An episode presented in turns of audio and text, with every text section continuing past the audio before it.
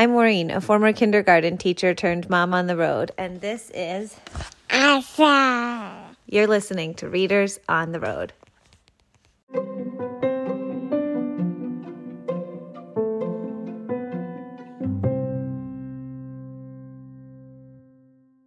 Goldilocks and the Three Bears. Goldilocks and the Three Bears, retold by Jim Aylesworth and illustrated by Barbara McClintock.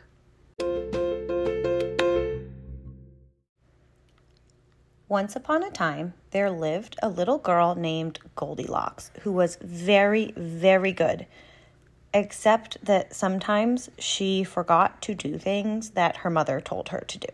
Yes, she did. Fortunately, most of the things she forgot to do were small things, like forgetting to tie her shoe or forgetting to wipe her mouth after eating bread and jam. And so it didn't matter too, too much. But once in a while, Goldilocks would forget not to do things that her mother told her not to do. And that kind of forgetting would lead to much more serious trouble very like the trouble that happened on the day of this story. It all began one sunny morning when Goldilocks asked if she could go out onto the meadow to pick flowers.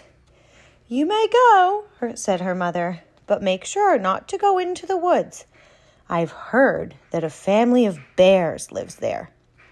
Yes, ma'am, said Goldilocks, and she picked up her flower basket and she left out the door. But very soon she saw a butterfly and she began to chase it. And, as luck would have it, that butterfly led her to the very edge of the woods. And then, just then, Goldilocks saw a pretty yellow bird. And wanting to see more pretty birds, she forgot not to do what her mother told her not to do, and she followed a path up into the woods looking for pretty birds. Very soon, Goldilocks came to a curious little house there in the woods. And oh, she thought it was so pretty that straight away she peeked in through the kitchen door. In the meantime, the family of bears who lived there had just left out the front door for a walk while their bowls of breakfast porridge cooled off on their kitchen table. Hello, called Goldilocks. Anybody home?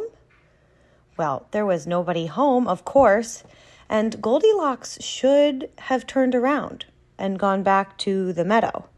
But oh, it was ever so prettiest and curious inside there that even though her mother had told her not to go into people's houses without being invited. She forgot not to, and she went in anyway.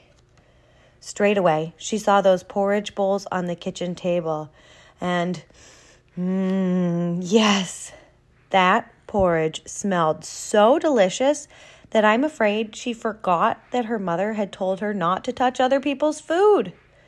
And she decided that she had to have a taste and she did. First, she took a taste from the great, huge Papa Bear bowl, but oh my no, that porridge was much too hot. Then she took a taste from the middle sized Mama Bear bowl, but that porridge was too cold.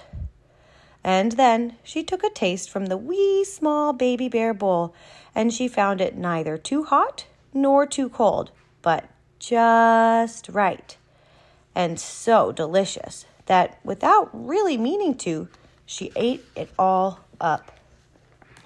Then she went into the parlor, and there she saw three curious chairs. Goldilocks thought they were the most curious chairs that she had ever seen.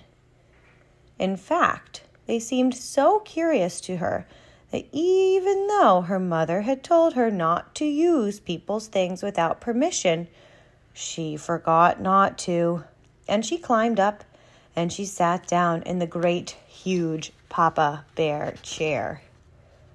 But after only a moment or two, she found that this great, huge chair was much too hard for her. So she climbed down and she sat in the medium sized mama bear chair. But this chair was too soft for her. So next, she sat in the wee small baby bear chair. And this chair she found neither too hard nor too soft, but just right. But when she leaned back to make herself more comfortable, it broke and dropped her onto the floor with a crash. Well, you might think that being dropped onto the floor like that would have put a stop to her being so curious, but no, it didn't, sadly, no. For just then, Goldilocks saw the curious little stairs and she was so intrigued that she went up them. At the top, she found an even more curious and pretty room. And even though her mother had often told her not to be nosy about other people's private business, she forgot not to, and she went in. And there she saw three curious beds. And straight away she climbed up onto the great huge Papa Bear bed. But, very like the great huge Papa Bear chair, Goldilocks found it too hard for her. So she tried the medium sized Mama Bear bed. But, like the Mama Bear chair, she found it too soft for her. And so at last she tried the wee small baby bear bed. And yes, she found it neither too hard nor too soft, but just right and so very, very comfortable that without really meaning to, she fell sound asleep. Then, just then, the bear family returned from their walk. The great huge Papa Bear went over to the kitchen table and in his great huge voice he said, Someone's been eating my porridge. Then the Mama Bear looked at her bowl and in her medium sized Mama voice she said, Someone's been eating my porridge. And then the baby bear looked at his bowl, and in his wee small voice he said, Someone's been eating my porridge, and they ate it all up. Then they went into the parlor. Someone's been sitting in my chair, said the Papa Bear in his great, huge voice.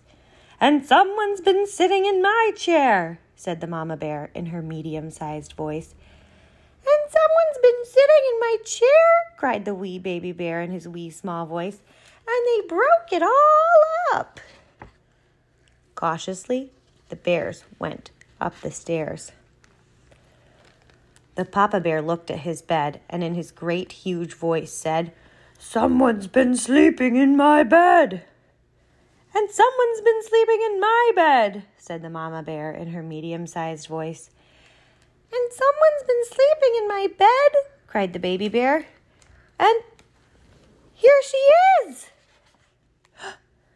then, just then, Goldilocks woke up and she looked up at the bears who were looking at her.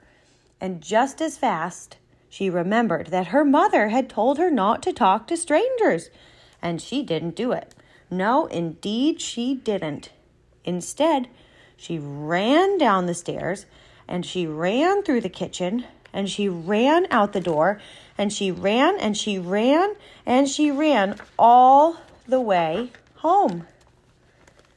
And from all that, I've heard Goldilocks' scary experience there in the woods that day did wonders to improve her young memory. And while it's true that she still sometimes forgets to do small things like tying her shoes or wiping her mouth after eating bread and jam, Goldilocks never, ever forgot not to do what her mother told her not to do. Ever, ever again. The end.